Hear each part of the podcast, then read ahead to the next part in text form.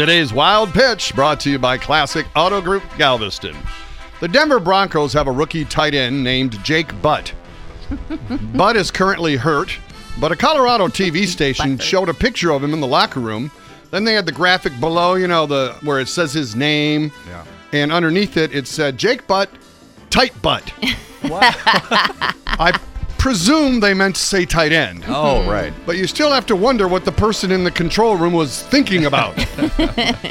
Thankfully, tight butt was written about a man and not a woman, or else someone would have been fired. I guess tight butt in the end is better than being called loose butt. That's today's wild pitch.